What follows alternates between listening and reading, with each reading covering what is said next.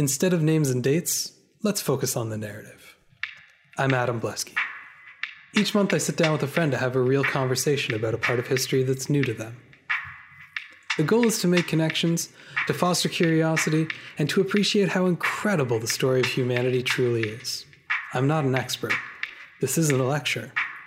This is HI 101.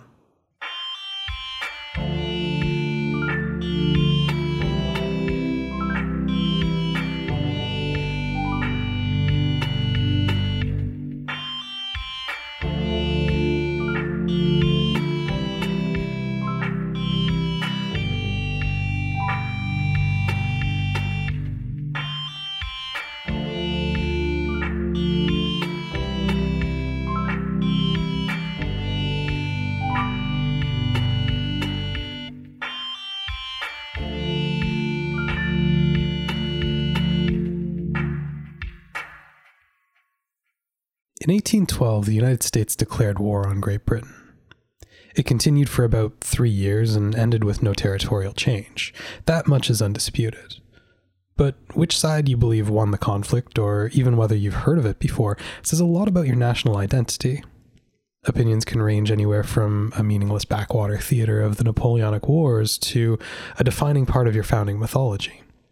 But what actually happened in North America in 1812? Let's begin. I'm here on HI 101 with Colin Oliver, Hello. and today we're going to be talking about the War of 1812. Yes. Colin, what do you know about the War of 1812? Well, uh, when we settled on this topic, I was trying to think back to everything I learned in school. And I didn't even get so far as remembering whether it was high school or public school. It depends on the course, but usually public school, yeah. Yeah. Yeah. So I'm going to go with not that much. Not that much. Um, but it just sort of in broad strokes, what do you know about it? Uh, I think uh, uh, one or more White Houses may have been burned down. okay, I, I got that. sure. uh, the the war was between uh, America and and the the then British Canada. Uh-huh. I don't even know why. Right, Like it's it's very very hazy. right. I find that in general, at least like culturally speaking, the War of 1812 gets like thrown around a lot as this really important thing without a lot of explanation as to why or even what happened.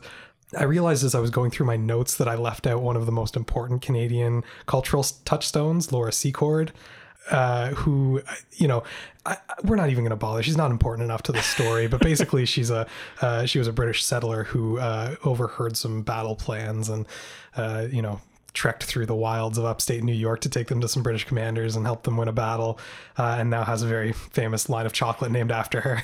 I I was waiting for it to get to the chocolate. That's how most Canadians know her. Yes. Yeah. Um, but there's yeah, there's this there's this important put on it. I think partially because culturally speaking, Canadians tend to compare themselves so much to the United States, and it's it's sort of hard not to. They're kind of a cultural juggernaut, a juggernaut, and we're right next door. But it, it's interesting because one one of the things I found when going when going over this topic was that your perception of who won the war actually depends on where you're from. yeah. Anytime I've spoken with anybody from the states about this, they Yeah. they won Right. and are taught that they won. Mm-hmm. And I feel like the general vibe here is that we won. Mm-hmm. And then I even saying we there is kind of anyway. Right. That's a whole different kettle of fish. Yeah. Absolutely. Um, but but yeah, it's it's um let's let's let's divert a tiny bit. This is not a topic that you were expecting to talk about today, and that's okay. Um, have you ever seen uh, Have you ever seen the movie Rashomon? I have not. 1950 Akira Kurosawa classic. Uh, do you know what Rashomon is? Yes. again, one of those cultural touchstones that you don't necessarily need to know specifics about to understand the general vibe of. So, Rashomon is the story of a, um, for lack of a better word, trial of uh, the murder of, of a samurai, and you know, there's a bunch of other stuff that goes into it. But the the movie is told from a number of different perspectives, uh, including from the the spirit of the samurai is told through a medium. It's a really creepy sequence. But the point of Rashomon is that you get three or four different versions of the story none of which are really that reliable because everyone telling the story has an agenda and a very clear one at that. and we're never actually told what really happened at the end of the story. You're sort of left with this um, sense of unfulfillment, this uh, this vagueness as to what the actual events were, and I couldn't help but continually think about Rashomon the entire time I read about the War of 1812 preparing for this episode because it not only feels like everyone has a different version of this story, but almost like each player in this story is living through a completely different se- series of events uh, and working through different motivations without really understanding why the other ones are doing what they're doing. And it, it's very, very odd. It's it's very uh, cross purposes. Normally, when two or more powers go to war, there's a fairly clear question as to why they're going to war, right? Uh, one party wants to do something and the other one doesn't want them to do it, is generally how that shakes out. Right. War of 1812, not so much. Now that I've set up all this very like vague uh, uh, sort of um, hinting at what might be going on, I'm going to step right away from 1812. And I think we should probably start with the events leading up to 1812 and, and take a pretty good run at it because this is a period of North American history that, aside from one major event, I feel like doesn't get a lot of service. And conveniently, I did up until the year 1763 uh, with Gary when we talked about New France, at least from a, a British perspective. And, Right. and that's going to cover the vast majority of what we need to know for the War of 1812. So this is one where I would maybe suggest people go and listen back, but we'll do our best to cover it off anyways. Perfect. Um, there was uh, what, what was known in North America as the Seven Years' War, or in the United States, sometimes known as the French and Indian War, in which the British de- uh, defeated French settlers in North America uh, fairly decisively. And in this Treaty of Paris, 1763, they ceded basically all of their territory in North America to the British. This is how um, Quebec comes under British dominion. And part of that deal was that the Quebecois got a lot of protections for things like their language and religion, uh, even their systems of law that were pretty important to them because you know that's the sort of things that they were fighting for in the first place. And having assurances from the british government that they could keep all of those things made for much happier french settlers. You know thinking of of the general relationship between french and english canada today you might actually be kind of surprised as to how happy these french settlers were under british dominion at least uh, once the the shock of warfare had worn off right. not everyone was happy with the outcome of of uh, this war. Um, specifically, and, and this is one of the things that was really fascinating about New France for me was the amount of political agency that uh, Native Americans have in all of this. They're very much uh, a third party sort of in, in that, you know, they're not terribly well organized. They're very individualistic, but Native American forces uh, very much played off the French and English troops, forming alliances with them as was convenient for them, trying to keep as much territory for themselves and, and trying to preserve their way of life as well as possible. When the treaty went through in 1763, there was actually a, a- an uprising uh, led by um, Pontiac, a, an Ottawa chief. And Pontiac's rebellion was basically designed to uh, prevent a, a large swath of land in what would now be uh, Ohio, Michigan, Illinois, Wisconsin, sort of that that region of the what we call Midwest now, but what they would refer to as the Old Northwest.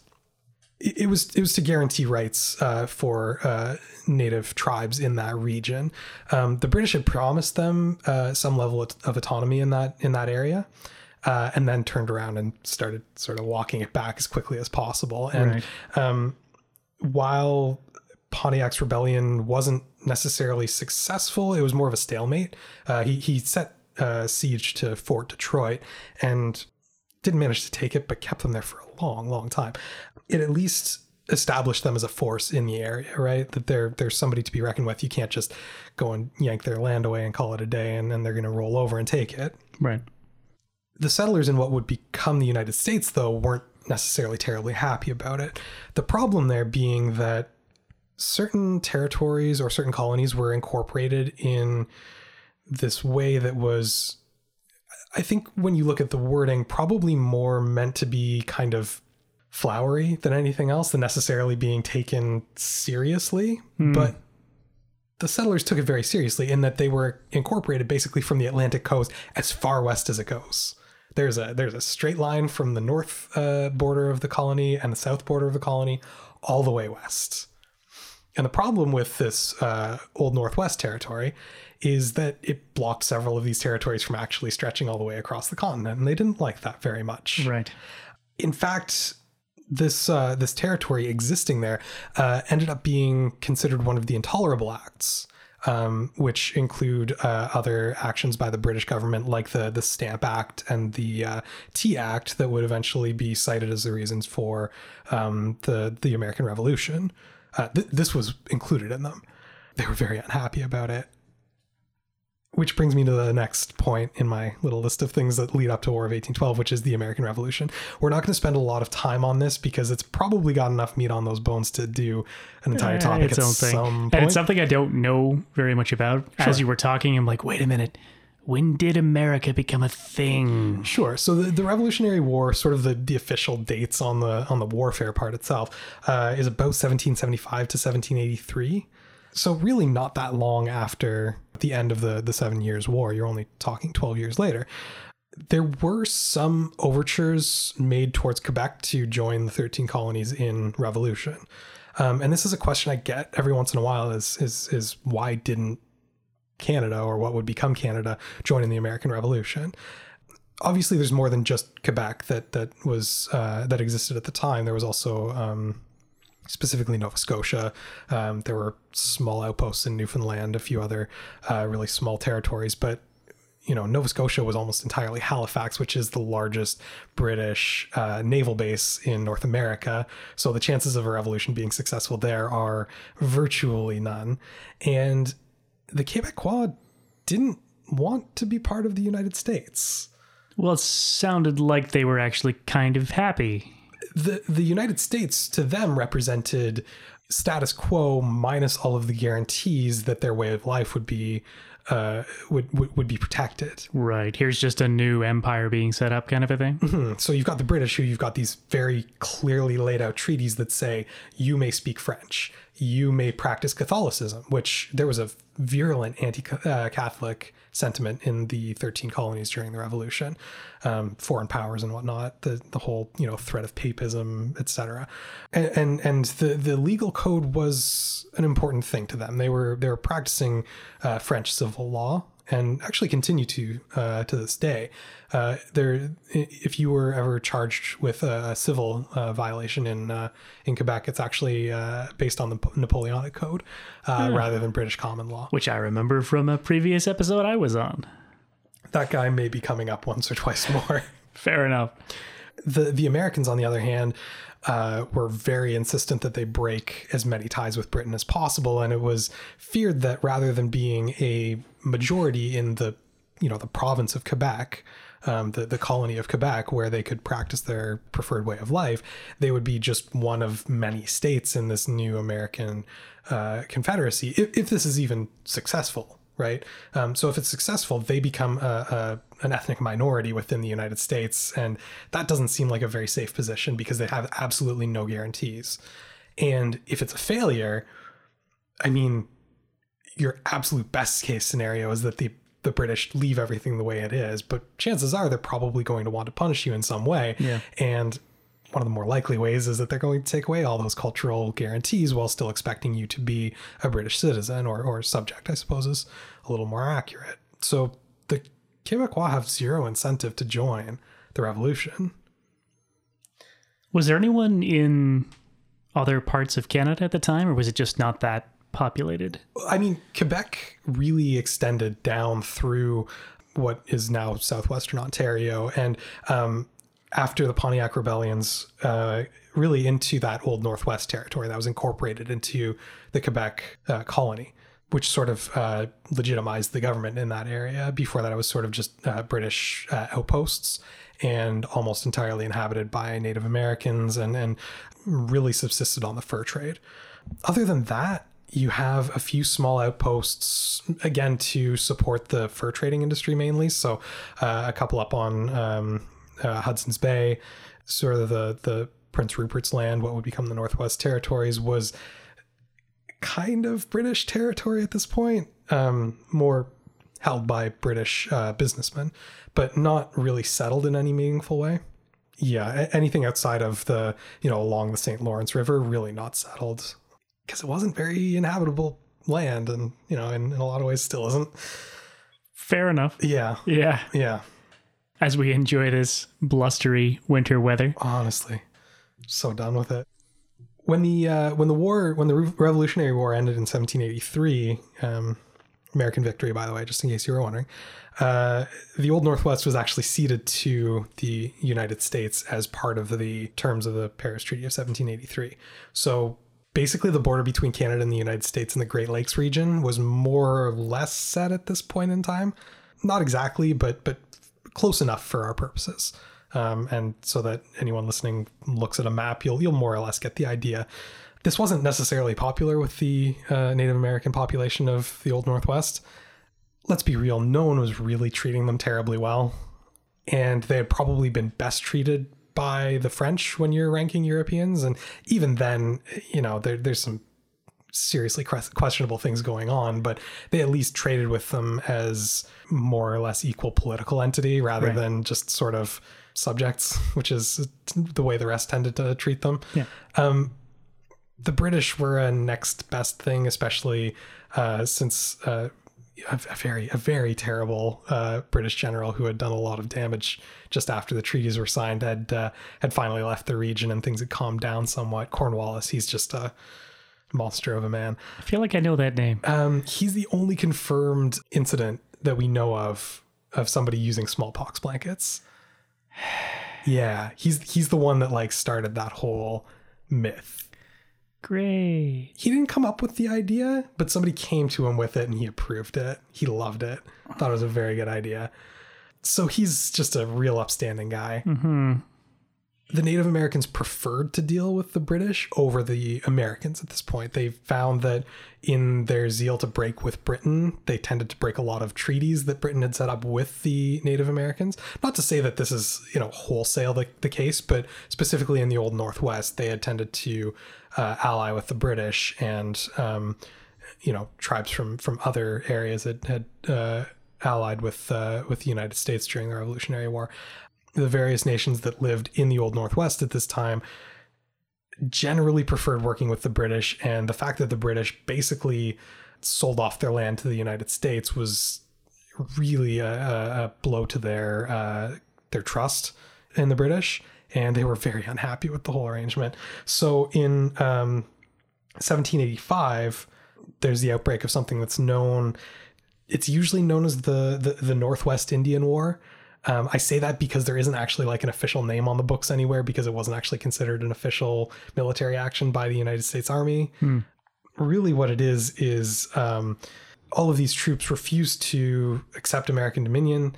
Um, there were also some British troops still hanging around in the area. They just didn't leave, even though they had technically given up the area. But like, it's really hard to enforce that in a, in a territory that size. And while they had military forts, what's a bunch of American settlers going to do anyways. Right. Generally, most of the uh, most of the American colonies had settled basically as far west as the Appalachian Mountains, and they had sort of left the area between the Appalachians and the Mississippi as kind of we'll we'll let the Native Americans settle there.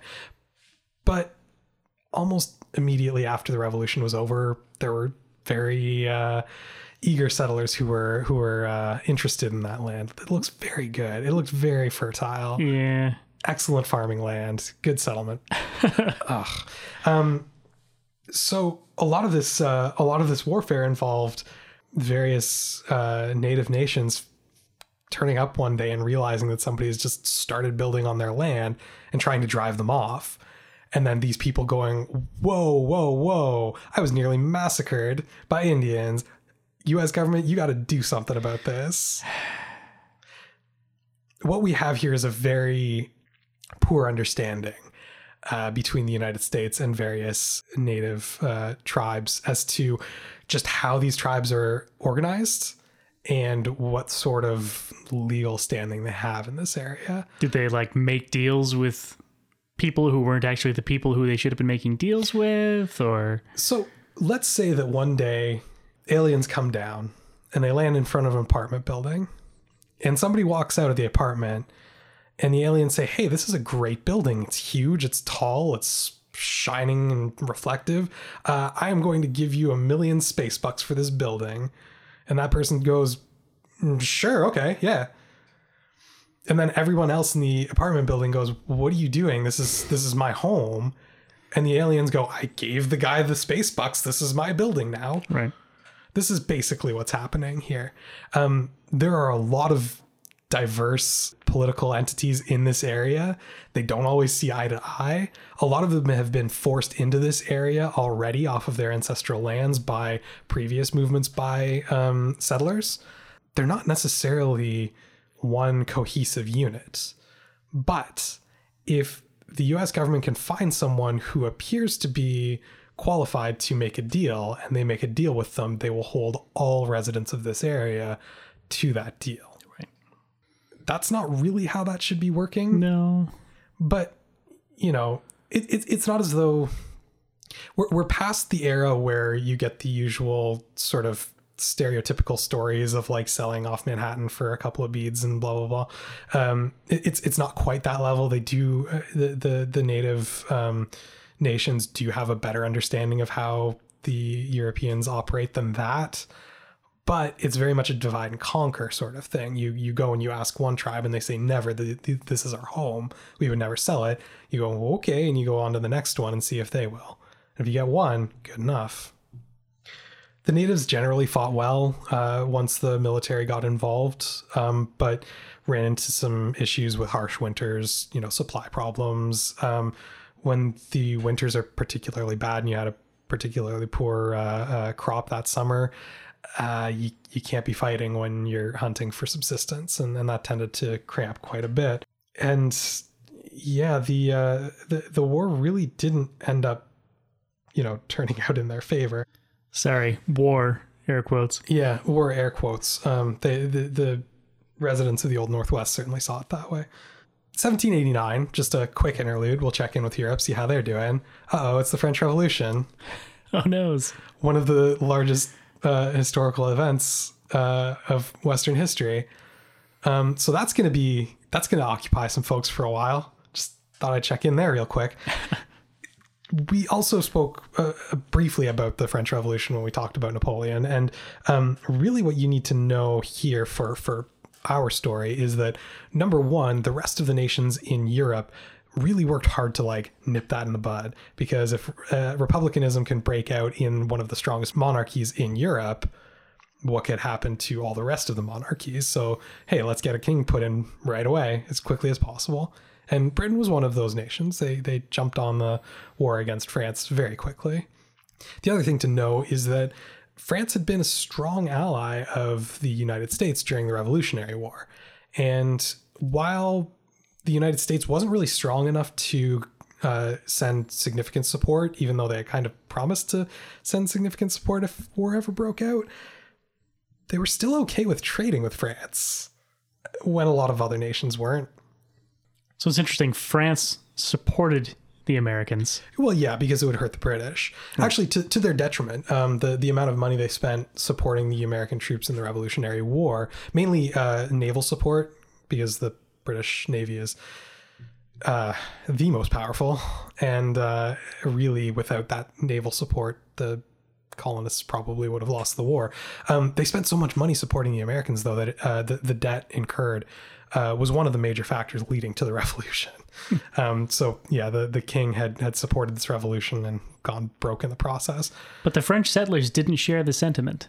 Well, no, because the, the French settlers were no longer uh, politically French. They were now British subjects. Fair. Yeah. 1789 is also the first year that you know the Constitution goes into effect. The first year that uh, Congress sits. It's the first year that they technically have a president.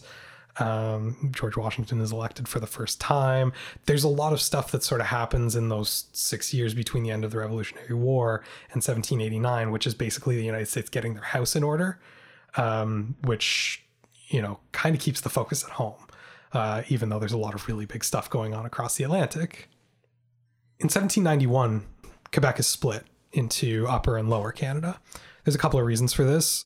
The main one, though, is that after the Revolutionary War, a lot of the loyalists, the the pro British um, Americans, left the country, understandably, um, and rather than returning to Britain, which they've probably never been to in a lot of cases, they uh, emigrated to Canada, and politically, the French Canadians vastly outnumbered the uh, English Canadians, and so this split uh, allowed there to be two kind of co-equal provinces within Canada, and it allowed the English to have the majority in one of them. So that's where we see the roots of the modern province of Ontario in Canada. It's basically set up as a loyalist haven the first uh, lieutenant or sorry lieutenant governor of upper canada john graves simcoe uh, is generally seen as a horrible monster in the united states because he uh, conducted a, a raid on a, on a, sleeping camp in the middle of night during the revolutionary war which is not great uh, i will admit but generally in canada he's seen as a as an all right guy um, Now I'm uh, now I'm thinking back to uh, a different episode we did on um, Vlad. oh vlad the impaler yeah yeah um, you know Just the the folk hero status sure one can get for being a monster in in favor of one's own nation. Sure. Well, no, I mean, he, he wasn't, he he doesn't have favorable status in, in Canada because of the raid on the sleeping camp. Yeah, Uh, no, he, he has it because he uh, organized government in Upper Canada and uh, f- with a focus on responsible government, which is this idea that uh, everyone should have a representative in an active government and vote directly for them. Uh, he did things like bring a focus on potentially creating like an elite class in, in contrast to the uh, very egalitarian uh, United States. And it didn't necessarily fly, but it was a little bit more in keeping with British values. He was trying to prove that that could work in a, a sort of a democratic context. He basically created the framework for uh, an independent nation within the Commonwealth of Britain, and and and his work would go on to uh, support. Uh, both the the eventual government of Canada as well as other colonies like uh, uh, you know Australia, New Zealand, South Africa. He founded York, which would go on to become Toronto, the largest city in Canada. Uh, he also founded the city of London. Um, he abolished slavery in Upper Canada, even before the rest of Britain had abolished slavery. A little bit of a slap in the face of the United States. He did some like he did some okay stuff up here. I feel bad for my Vlad the Impaler reference now. Does that necessarily forgive the whole sleeping raid? You started with the sleeping raid. I'm, you know, Does it forgive the sleeping raid? No, not necessarily. But my point is that people are complicated, and let's not turn too quickly to uh, caricature. fair enough. He also wanted to create an Indian buffer state. It's his words uh, between Upper Canada and the United States. He uh, had an uneasy alliance with a man named uh, Joseph Brant, who you might know, uh, or at least his name. Um, he was a, a Mohawk leader, or Kanyenkehaka is the proper name. That's another thing I found in a lot of these more recent Canadian uh, topics is we don't use the right names for a lot of these uh, tribes, like at all. It's pretty bad, actually.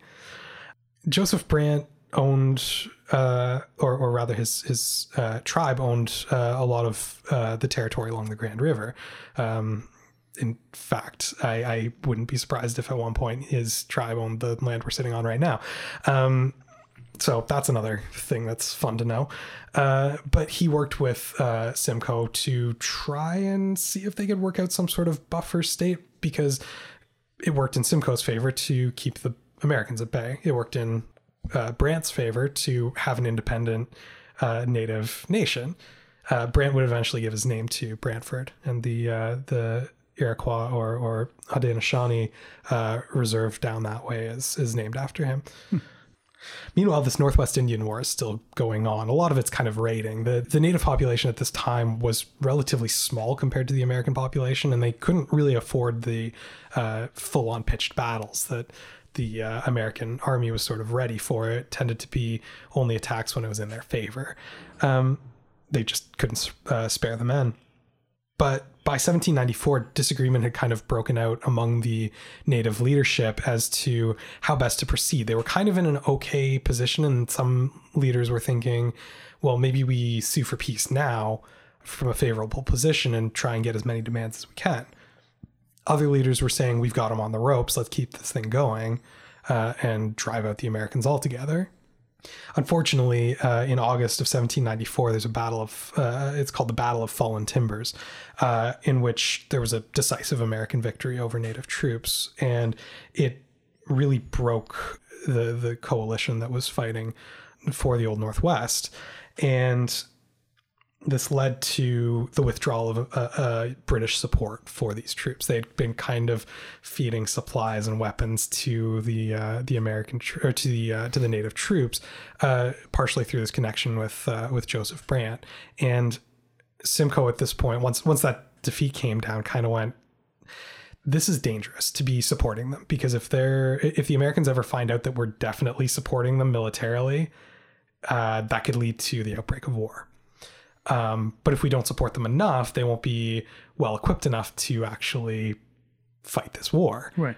So they've been trying to tread this line all this time.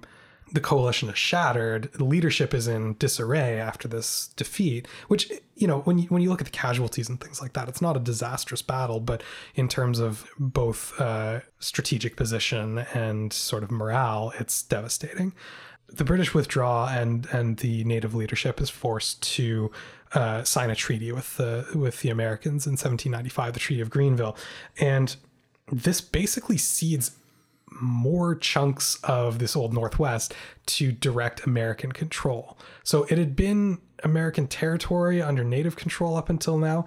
They had to give up any territory that had already been settled by Americans because it was just too expensive to resettle them, anyways. and they had to give up more territory in the um, sort of the estimated value by the Americans uh, of of reparations for the battles. So they couldn't actually pay in cash money; they could pay in land. Jeez, mm-hmm. you're going to notice a pattern developing here. Mm-hmm. 1799, uh, Napoleon takes control of France in a coup. There's a bit of a lull in fighting, uh, 1802 to 1803.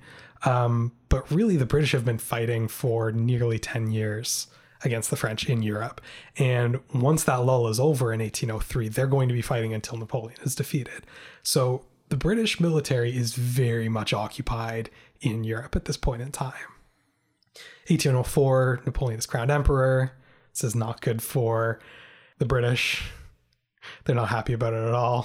the war continues one of the biggest problems was this, uh, and it's it's a thing that you and I talked about was the the continental system. Um, this idea that Napoleon traded uh, exclusively within uh, Europe for all of his war material, and really to keep all of the the economy of France going. To prevent or to keep the continental system a closed system, the British imposed uh, uh, embargoes on the entire continent of Europe, basically. They wouldn't allow trade out of Europe to try and throttle the French economy. That's hard. Europe is big. The coastline is very big. It takes a lot of ships to do that. And what's more important, it takes a lot of sailors to do that. The, uh, the British turned to something known as impressment, which basically means um, it, it's similar to conscription. Hmm. Uh, you know how to sail a ship? Great, you're in the Navy now don't want to be in the Navy? Too bad you are anyway. Oh. Congratulations. And this was so that they could man enough ships to uh, continue the blockade of France. Yep. Now, the British were having a little bit of a problem here because a lot of people didn't want to fight Napoleon. And one of the ways that you could get around this as a British sailor was to flee to the United States. They all speak English there, so it's really easy to, to, to kind of, you know, settle in. Um, and now you didn't have to fight Napoleon anymore. The British hated this. See, here's the problem with a very, very new nation, uh, nation like the United States versus a very, very old nation like Britain. There are very clear gui- guidelines as to what makes you a British subject. You are born a subject of His Majesty. That's it. You are now a subject for life. What makes you an American citizen is a little bit murkier. There are some guidelines, being born there helps. But really, they'll take British uh, settlers, um, especially ones that don't like Britain. That's kind of their, it's kind of on brand for them. right. Um, but here's the thing there's no mechanism for renouncing your British uh, citizenship. Hmm. And so, as far as Britain is concerned, anyone who defects to the United States is still a British subject. And this leads to Americans who are trading with France because they don't care about the blockade. They're also trading with Britain as well. But here's the thing if you're a, an American sailor, anytime you enter British waters, there's a chance that you could be seized by the Royal Navy. And if it's discovered that you are, in fact, Britain, uh, British, or even if they have a, a suspicion Then you will be British, a traitor officially, right? yes, and your punishment is being impressed into the Royal Navy.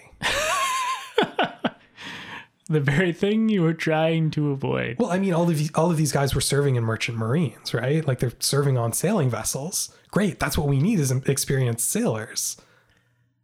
So you're trying to bring this boat in. Could you just stop right there and just just stay there? Mm-hmm. Yeah.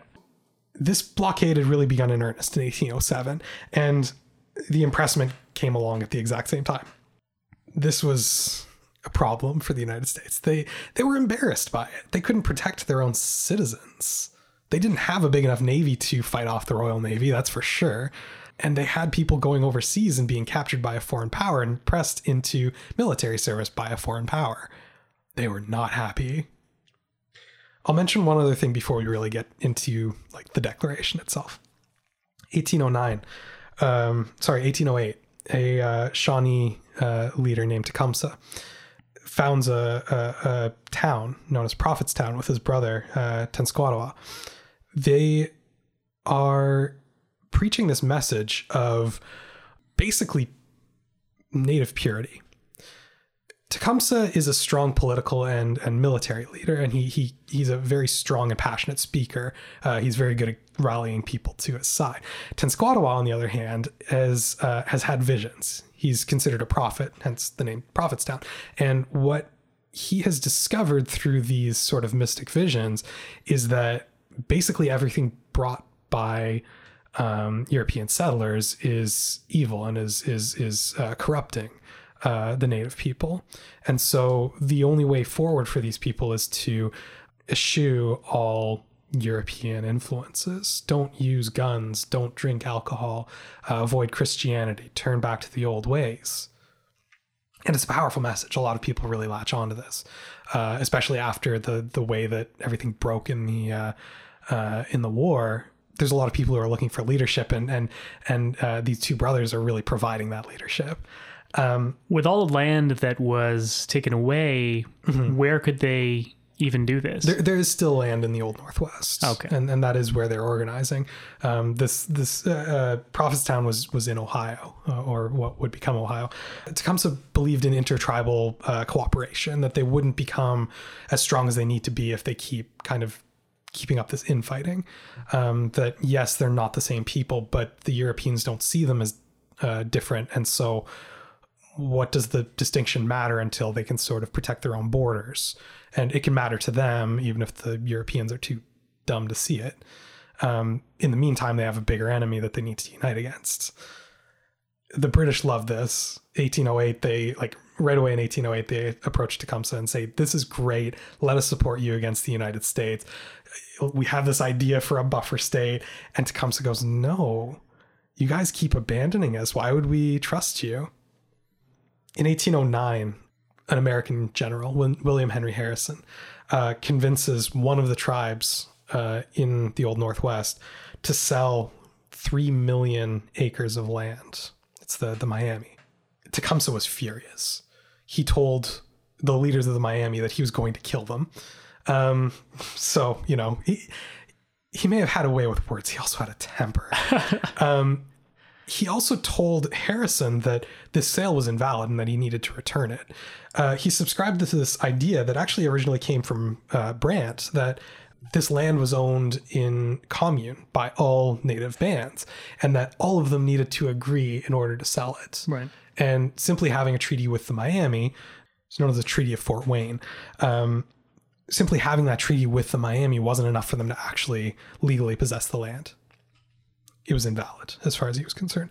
Um, Harrison obviously refused to to uh, listen to Tecumseh, and you know they they continued at loggerheads. Then in 1811, Tecumseh uh, goes away, uh, trying to recruit more tribes to his cause. He's actually down in Alabama, recruiting a, a Muskogee uh, tribe. And while he's away, uh, Harrison takes the opportunity to bait Tenskwatawa into a battle. Uh, Tenskwatawa was even more hot-headed than Tecumseh, and as much as he's seen as sort of a, a religious figure, his life before that had been quite rough. He had been a a, a a hard alcoholic, and and uh, the, the the day that he had his vision, he had actually drank so much that everyone thought he was dead, and he woke up as they were carrying him off to bury him, I see. Which may have informed some of his uh, beliefs about the evils of alcohol. But Yep. um, that doesn't necessarily make him wrong about some of his assessments of Europeans. Yeah, that's fair. Tenskwatawa was outraged because he had a bit of a uh, an inferiority complex. Um, because you know, the, by by many measures, uh, Tecumseh had had a better life than him. Um, he broke the ban on guns, bought a whole bunch of arms from the British, and started agitating. Harrison baited them out of their position, and the uh, Battle of Tippecanoe, uh, November sixth, eighteen eleven, he uh, he routed the forces and burned Prophetstown to the ground. Both Tenskwatawa and Tecumseh survived. Tenskwatawa managed to live through the battle, and Tecumseh was away recruiting. And Right. when he heard, he was uh, bereaved and incensed. I think this is probably a good place to stop in terms of setting everything up. I know we've taken a lot of time to go over this timeline, but this stuff all really, really matters. And it's going to matter a lot more as we kind of get into the motivations of the major players. Um, I know it seems a little bit disconnected, but that's sort of the problem of the War of 1812. The reason that the British are fighting this is not the same as the reason that the Americans are fighting it or the native tribes um, or the Canadian uh, uh, colonists. They all have very, very different reasons for being here, and and what we've gone over so far is touching on a lot of those reasons. Right. So I promise we are going to gather all of this together. Oh, it's super interesting. And until then, we'll, we'll we'll take a quick break, and we'll be right back.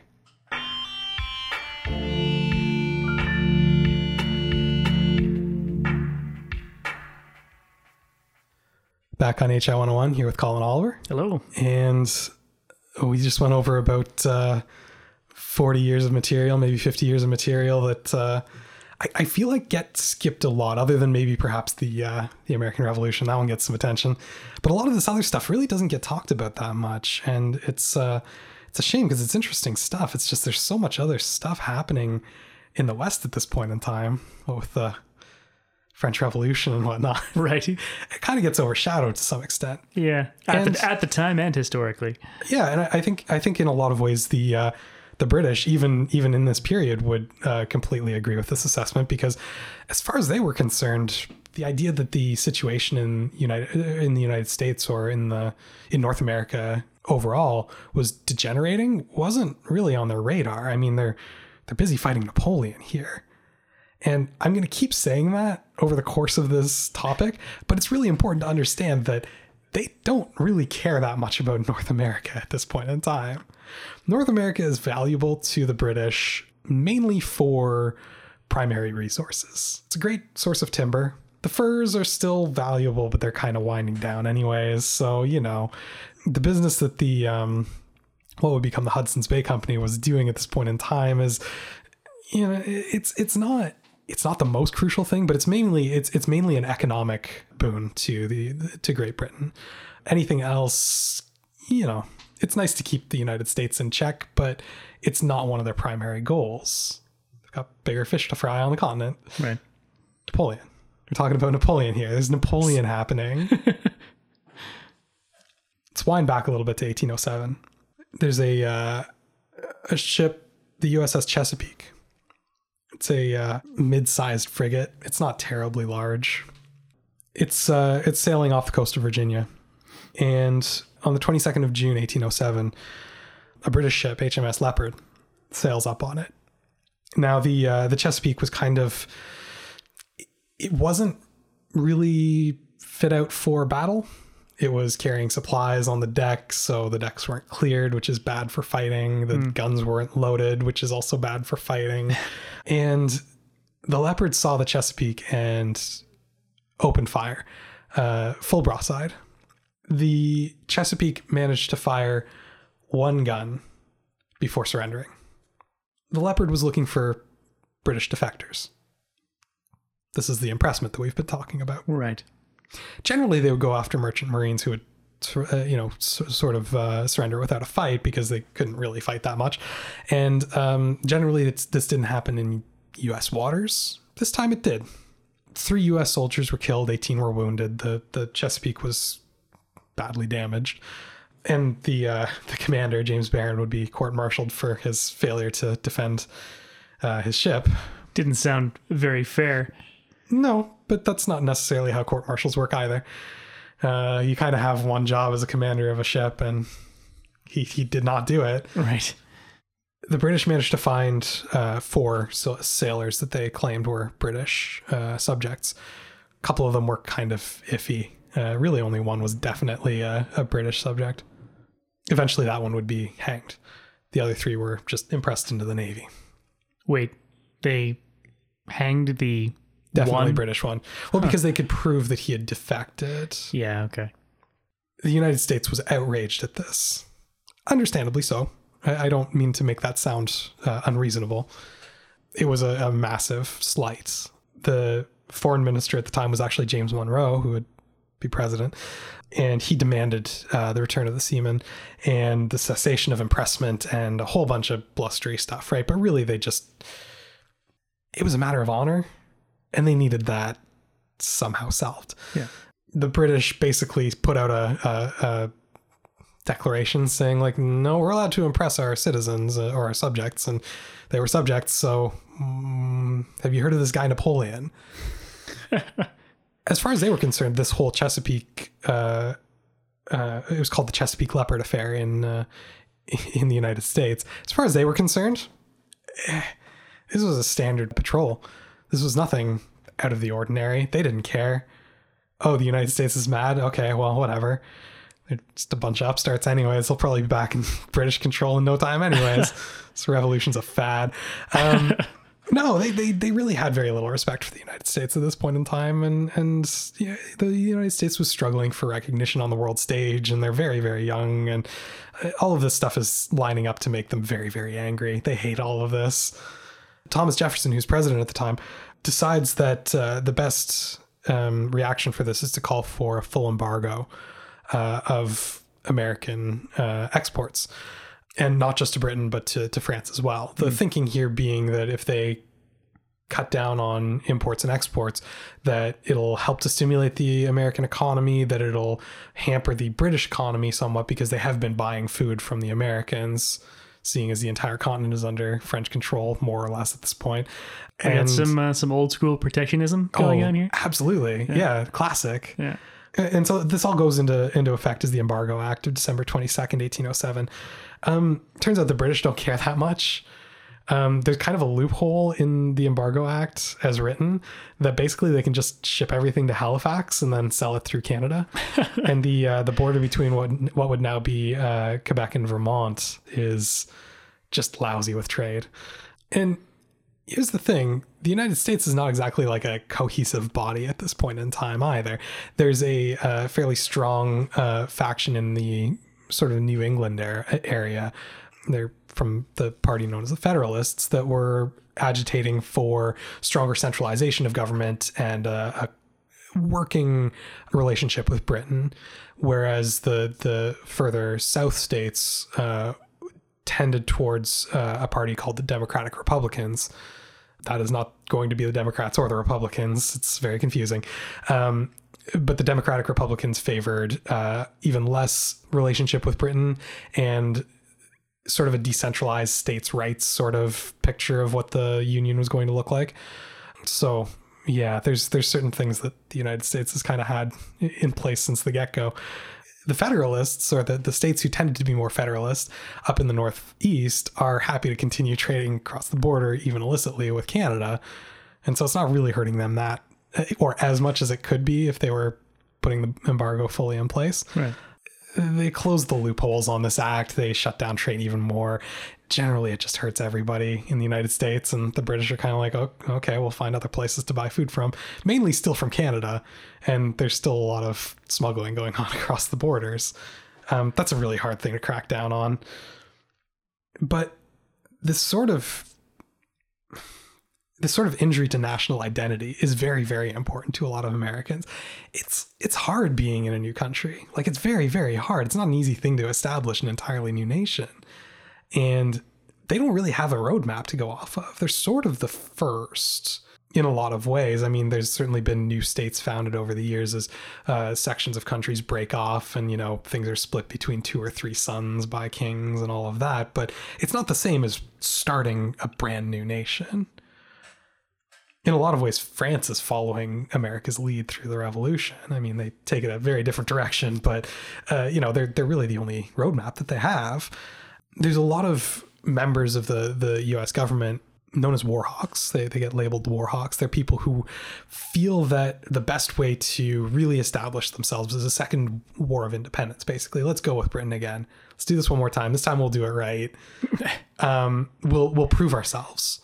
And this time Britain can't ignore us like this. They can't keep try, treating us as a secondary nation. The slight from Britain, yes, is partially because of the political situation from the uh, the revolution again, I, I would like to point your attention to the fact that they are dealing with Napoleon at this point in time. It's taking a lot of their attention. there was also this growing sentiment that there's a almost a, a, a matter of destiny that the United States would own all of the Americas, all of the Americas, North and South, everything would be theirs. And here, here's where some of the motivation gets a little bit unclear because when you talk to Canadians, they'll tell you that part of the reason that the War of 1812 happened was that the United States wanted to take over Canada and roll it into the United States. And the answer to that is kind of. Right. It's not not because of that. A lot of Americans saw Canada as like a natural fit for the United States. I mean, they're they're a British colony. We were British colonies up until recently. You know, what's stopping us? Right. In fact, um, by by the time that the war breaks out in 1812, um, Jefferson uh, refers to the invasion of Canada as a mere matter of marching. All it'll take is getting boots on the ground, and they'll welcome us with open arms. Right. Because that's how they saw Canada, even though it was chock full of loyalists. Like specifically, people who stayed loyal to Britain mm-hmm. moved to Canada. Yeah, it's it's kind of kind of the reason that Upper Canada exists. Did we talk about the the naming convention on Upper and Lower Canada? The the uh, the uh, the Great Lakes flow out into the Atlantic Ocean through the the St. Lawrence River, and so the the naming convention for Upper and Lower Canada is based on their position on the St. Lawrence River. Hmm. So the Upper Canada, even though like it's further south than Lower Canada, it's up river from lower canada so that's yeah it, it's kind oh, of a interesting a weird convention but that's where it comes from yeah. um anyways at, at, least upper canada because they're they're they're english speaking were seen as a natural fit they they you know welcome american troops with open arms et cetera et cetera all the all the cliches the americans didn't necessarily want to go to war specifically to get canada though i think that's flattering ourselves a little bit much as canadians um, it was seen as a nice perk, maybe. But really, the issue here is that they had tried diplomacy against Britain, didn't work. They had tried economic sanctions, didn't work. Where do you go as a nation state in negotiations with a foreign power when those steps don't work? Warfare is kind of the next step. They were hoping to force Britain back to the table on these economic issues that they were having problems with, mainly impression and the the trade embargoes that were hurting the economy so badly. If they got Canada out of the deal, so much the better. There's another accidental naval engagement. I say accidental, kind of, you know, scare quotes. Scare quotes. It's known as the Little Belt Affair, uh, 16th of May, 1811. Um, basically, what happens here is that uh, the USS President, American ship, takes uh, the HMS Little Belt, a, a, a, British ship, for a much bigger ship than it is. It's a it's a little uh, war sloop, so it's it's it's maybe a third of the size. It's not even a third of the size as the as the President, and has maybe a third as many guns. It's it's much smaller the president thinks it's much bigger than it is. There's some miscommunication. There's a lot of identify yourself. No, you identify yourself. Well, I asked first. No, I asked first. Right. And then the two commanders saying that each, you know, the other commander shot first. And how it actually shakes out is a little bit unclear. What matters is that the president very badly beats the little belts in a naval engagement. The general US sentiment here is awesome. Finally, we're sticking it to the British. Like, I mean, they they they won they won handily, right? Like there there was 11 killed, 21 injured uh, on on the British side versus one injured on the president. It, it was it was not even close to fair. And the British commanders basically said like, why did you attack a much smaller ship? Like, why would you do that? And it was kind of like doesn't matter, we won it. Um, and and you have to understand that that uh, sort of inferiority complex that the United States has at this point in time for that to make any sense, right? It's not even necessarily brashness. It's the it's the first win that they've had. They've been harassed by the British Navy for so long now that anything feels good. Meanwhile, the British are going like these guys are unstable. What's going on here? Have they heard of Napoleon? We've got other stuff going on. you know, the ship limps back up to Halifax and is repaired and whatever, moves on. But it's this idea that even after defeating them in this like one-on-one ship uh, action, it's still not. They're not getting the satisfaction that they want. But like that tasted really good, Right. and maybe this is what they need to actually get the satisfaction that they deserve from Britain. Tecumseh, meanwhile, is still kind of fighting his war. It's it's it's uh, much less organized, but um, he's still trying to make something work. It's just they don't have this centralized town. I mean, uh, um, Prophetstown had over a thousand warriors living in this one town. It was a relatively formidable force.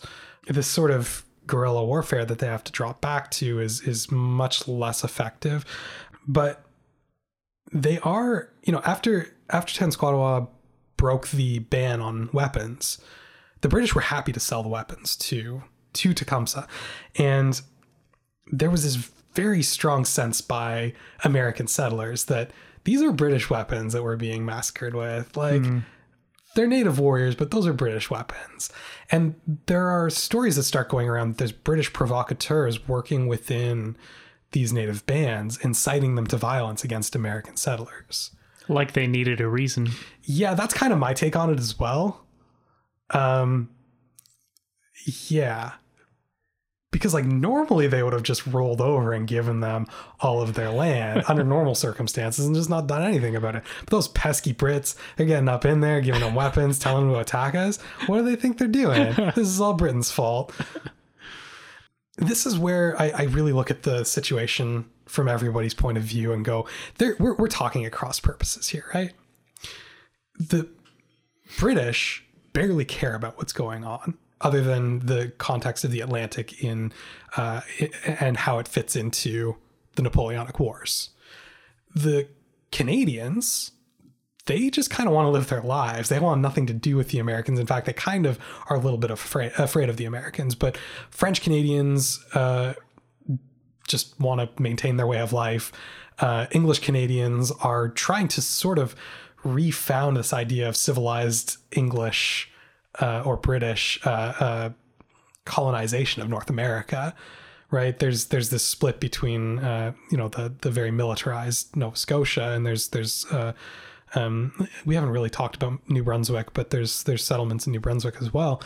The the Maritimes are fairly um, militarized, and then you have the the sort of uh, loyalist outpost of of um, Upper Canada that just really want to go along with their lives and work on this new society kind of founded in the last 10 20 years they want nothing to do with it. They're a little bit afraid of the americans. Maybe that buffer state wouldn't be the worst thing in the world for them.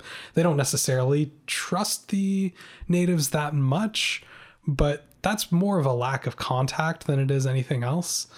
Most native bands or, or a lot of native bands had moved out of that area into the old northwest because of this promise of um, independence you know 30 40 years ago. Um, not to say all had left. I mean there were there were a number that were still living in upper canada but you know it, it was much less than it had been under the french for example.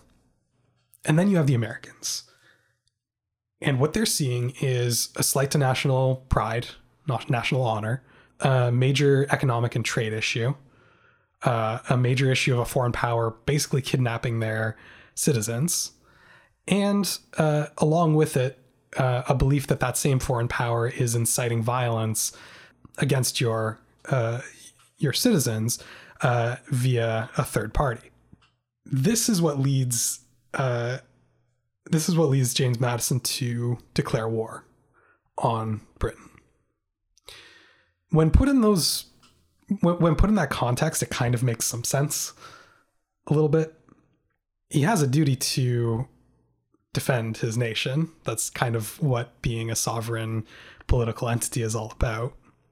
And they had gone through all the the standard steps that one needs to go through before reaching warfare uh, unsuccessfully. The United States didn't. I, I don't want to say they didn't care about the Napoleonic Wars, but that was we're in a period of of American politics where um, there's very much a, an isolationist uh, element in terms of listen, we're not European. Like we were European, sure, but we're not now. And what happens in Europe is none of our business. Um, I'm not sure if you've ever heard of the Monroe Doctrine. Um, the Monroe Doctrine is we have dominion. It, it was a military doctrine uh, and political doctrine in the United States um, that basically stated, uh, you know, we have we have dominion over North and South America, yes, but also, and this is the flip side of the Monroe Doctrine that a lot of people forget about, we should specifically stay out of stuff that isn't within North and South America. That's not our business. So let's limit our our influence, other than in a very like limited uh, trade based way with foreign powers, as much as possible. That's not our problem. I'm sorry Napoleon is rampaging across all of Europe literally right now, but that's not our problem. And if he wants to buy stuff from us, great. I'm happy to sell. And yet they declared war against a European nation. Well, yes, because that European nation was infringing on their sovereign rights within North America. Right. Right. They were hampering uh, the United States' ability to trade. Also, as far as they were concerned, they were inciting violence against American uh, settlers. Right. The, the number of perspectives that we're coming at here are, are very very different. And and what you know the reasons that all of this stuff is happening feels very different to everyone involved. The british are going like oh come on like we're busy right now. Like we don't want to deal with this. We don't want to we don't have time for this. Right.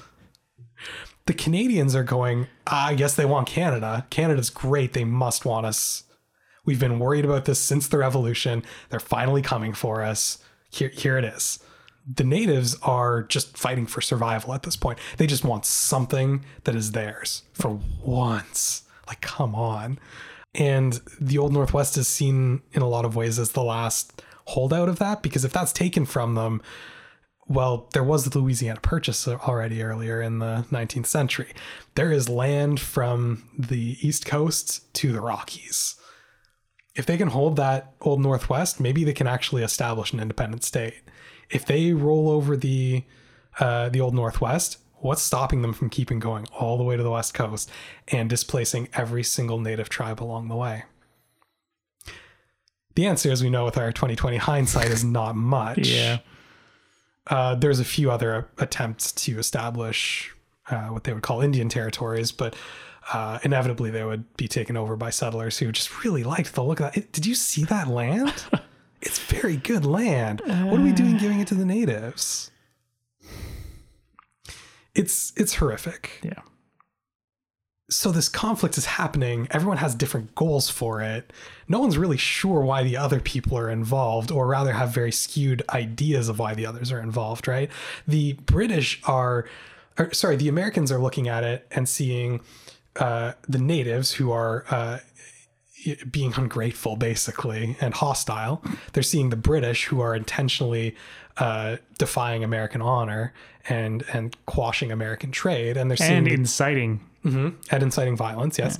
And they're looking at the Canadians and going, "Why aren't you guys Americans again? Like you should be Americans by now." Basically, the Canadians are going, uh, "Listen, yeah, I, I don't know about these natives, but that seems like an American problem to me." It used to be our land. You guys took it from us. It's your problem now, right? They're looking at the British going like, well, you know, there's a couple detachments around. They're they're protecting us as best they can. And they're looking at the Americans and going, they are crazy aggressive right now. What's going on? like every every time you take it and look from one party's perspective at what everyone else is doing here, it kind of doesn't quite make sense. Yeah. And it it comes off wrong. And I think a lot of what happens from now on is this mismatch of, of perspectives and intentions. The funny thing about declaring a war in the year 1812 is that it takes a really long time to cross the Atlantic with news that war has broken out. it's officially declared by the United States uh, 18th of June 1812, and it's actually the first time that the United States officially declared war on everybody or on anyone as a as a new nation. So there's that. It didn't arrive. Word didn't arrive in London until uh, July 29th. Over a month. Yeah. Ironically, there was a new British prime minister in uh, in June of 1812. Um, the previous prime minister had actually been assassinated. Uh, this new prime minister favored uh, de-escalation of tensions with the United States. He kind of felt that if things kept going the way they were, well, something bad might happen. and two days before the United States declared war, he actually issued a proclamation to suspend the the, the trade embargo on the United States. So he was looking to uh, uh, release tension. Just slightly too late. Yeah, problem is uh, the the ships passed each other on the on the way to you know let everyone know. Yeah. The commander uh, of the British forces in Upper Canada, maybe you've heard of him, a man named Major General Isaac Brock.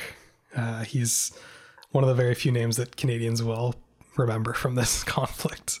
He got word of uh, uh, the war quite a bit sooner than the British Parliament did, uh, for obvious reasons, and decided not to wait for for command, which is interesting. That's not the kind of thing that would normally happen at that point in time, but he decided that time was probably of the essence because it's possible that the United States might not necessarily wait for an official response from Britain in order to begin operations. He readied troops immediately. He issued orders for an offensive action without waiting for approval, and uh, the first military action of, of the War of 1812 took place on July 17th. So, uh, a full 12 days before Parliament actually heard that there was a war. He ordered British de- detachment to uh, attack um, Fort Mackinac. It's uh, on Mackinac Island. It's uh, in present day Michigan. It's right at the very top of the mitten, and it's a it's a strategically valuable uh, uh, position because it controls trade through the the Great Lakes. Um, I would I would encourage anyone not familiar with the Great Lakes to maybe look up a map of the Great Lakes and maybe look at the size of the Great Lakes. I, I feel like it sounds ridiculous to have naval actions on some lakes until you realize that Lake Erie, where the majority of the naval action is going to take place, is about the size of Switzerland. Like it's it's really like guys, if you're from Europe and you don't know about the Great Lakes, look up how big they are. They are very, very, very large. And the idea of having full sailing ships on these lakes is not it's not unreasonable in the least. So yeah, having having a, a detachment at Fort Mackinac was was going to be strategically important because it controlled access uh, via well, I was going to say sea, but via lake um, to the old Northwest, where Britain had some potentially very valuable allies in the Native Confederacy. Word had not reached Fort Mackinac yet that there was a war on. Oh boy. The British uh, landed on the island, set up a cannon, fired one warning shot, and the troops were so confused and scared that they surrendered immediately. That's how the War of 1812 starts. So, uh, seems like Brock acted a little bit impulsively, and that if he'd waited, maybe things would have not escalated. I don't think that's true. I think that the United States was very much ready for warfare. Yeah. Um, they they did not. They did. I would not say they were uh, ready in the traditional sense of of warfare. They had not. Uh, you know, trained and maneuvered and and called up all the troops that they were going to need to call up. Um, but psychologically or politically, they were definitely ready. They they were prepared to take military action in Canada. I guess I more wonder if the trade embargo being lifted had reached them if they would have reconsidered. Well, that that was the funny thing because the British ended up holding uh, news of the trade embargo being lifted after finding out that the uh, the United States had declared war. the The word didn't reach uh, um, Canada until, or or Nova Scotia, I should say, until uh, I believe it was August of 1812. Um, so, you know, Halifax knew that there was a war on and then they received this word that hey we should lift those embargoes. And they went maybe we should see if they want to double check that one. Right. Maybe, they might want to rethink that one. And so like yeah they would find out later that this trade embargo had lifted but the war was on. And impressment had not uh, stopped. Right. And, and that was going to be a sticking point regardless. Yeah. And and there's kind of a there's kind of a point of no return in declaring war where you kind of have to do a little bit of more stuff before you can just say just kidding or canceled as like the president of the United States. You have to achieve some sort of objective. Like that that's the thing about war. You don't say like, okay, war is on now, and then okay, war is off now. You have stated objectives for the war, right? Otherwise it's not approved by Congress. And the sort of stated objectives of this war were you know, to stop impressment was one of them. And until impressment stopped, it didn't really matter that the trade embargo had, had been lifted. And besides, there was this uh, Warhawk fantasy of of holding at minimum Upper Canada after the war. They wanted some territorial gains out of this war just to show that it meant something. Because without holding that how could you hold the uh, the british to their promises to lift the trade embargo and not expect someone to come along in six months and say, say you know just kidding embargo's back on. You look like a fool. Right. So once war is declared it's not quite that simple anymore yeah, the, the United States, in terms of the preparedness, this is the other thing I want to really impress about the War of 1812. It was not a big war. The populations that are involved, the armies that are involved, the battles that are involved, they're very, very, very small, much smaller than I was ever led to believe on, you know, class trips to Fort Erie and things like that. The US had about 12,000 professional troops at the beginning of the war. They also called up 450,000 militiamen um, which was about the entire population of British North America at the time. British North America encompassing, you know, the two Canadas, the you know, the various other uh, um, colonies, and the United States would have a population of 7.2 million or so, much bigger. Problem with the militias is they generally don't want to fight outside of their home state. They're also very, very poorly trained. Uh, the British, on the other hand, have six thousand regulars stationed in uh, in the Canadas uh, and and in well, especially Nova Scotia. It's it's very heavily fortified. They have uh, about a thousand militia, but they also have ten thousand provincial regulars. These are like the the uh, the Canadian soldiers that you'll hear about in only Canada ever. Uh, you know, you'll might remember things about them wearing like green tunics so they blend into the trees and the other kind of garbage grade seven history stuff that you learn. Right but 10,000 is not nothing. Yeah. And in general, they're much better trained than the American militia, much better trained than the American militia. Um, that is not a point of national pride. This is a fact proven by many battles. Right. The British Army are in top form. This is possibly the height of British military power. This is them in the middle of the Napoleonic War this is a this is a token detachment that they put there because they thought that 6000 men could probably hold Canada against the entirety of the United States. The native troops, uh, we don't have real numbers on them. Population of the old Northwest was probably below 100,000 when this all happens. Um, and that's the entire population, not the fighting population. Right. So we never really get firm numbers there. Some support the United States, some you know, more generally support the British. Um, but we'll never really have good numbers there. Again, it's all hit and fade stuff or supporting uh, other regular troops, things like that. So yeah, people are ready, but not entirely ready. And this surprise attack on Mackinac is is it, it kind of comes out of nowhere. And um, Brock's uh, commander, um, George Prevost, Chief Lieutenant General in in uh, or sorry, uh, Lieutenant General, uh, Commander in Chief of all of British North America, he generally believes that the most uh, successful tactic is going to be play a defensive game, just wait it out. This will all go away. That being said, he doesn't disapprove of Brock's actions. It is a very, very successful action. It is a very key fort to take. And Brock is generally going to take that momentum and he's going to uh, continue running with this. So now that we've got the war kind of kicked off and we've talked about kind of various national positions and things like that, I think now is probably a good place to take a quick break. And next time when we get back to it, we'll really get into the war proper, talk about some of the major events. And then uh, once we're finished, maybe talk about the. Uh, um, national memories of the War of 1812, which I think is almost more interesting than the battles in some ways. Sounds good.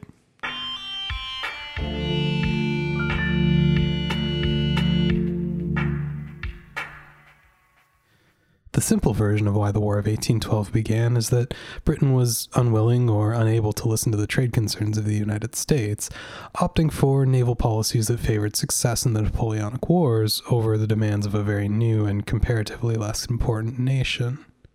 The United States, plagued by what they saw as unwarranted attacks by native warriors and frustrated by Britain's deaf ears, decided to get Britain's attention by attacking the British colony of Canada. As we've seen so far, though, the diverse perspectives, experiences, and goals of the parties involved in this conflict have made a relatively minor war into something much more complicated. Next time, we'll talk about the progress of the war, as well as its abrupt ending and the various ways it is remembered, or in some cases, not. That episode will be up on the 15th.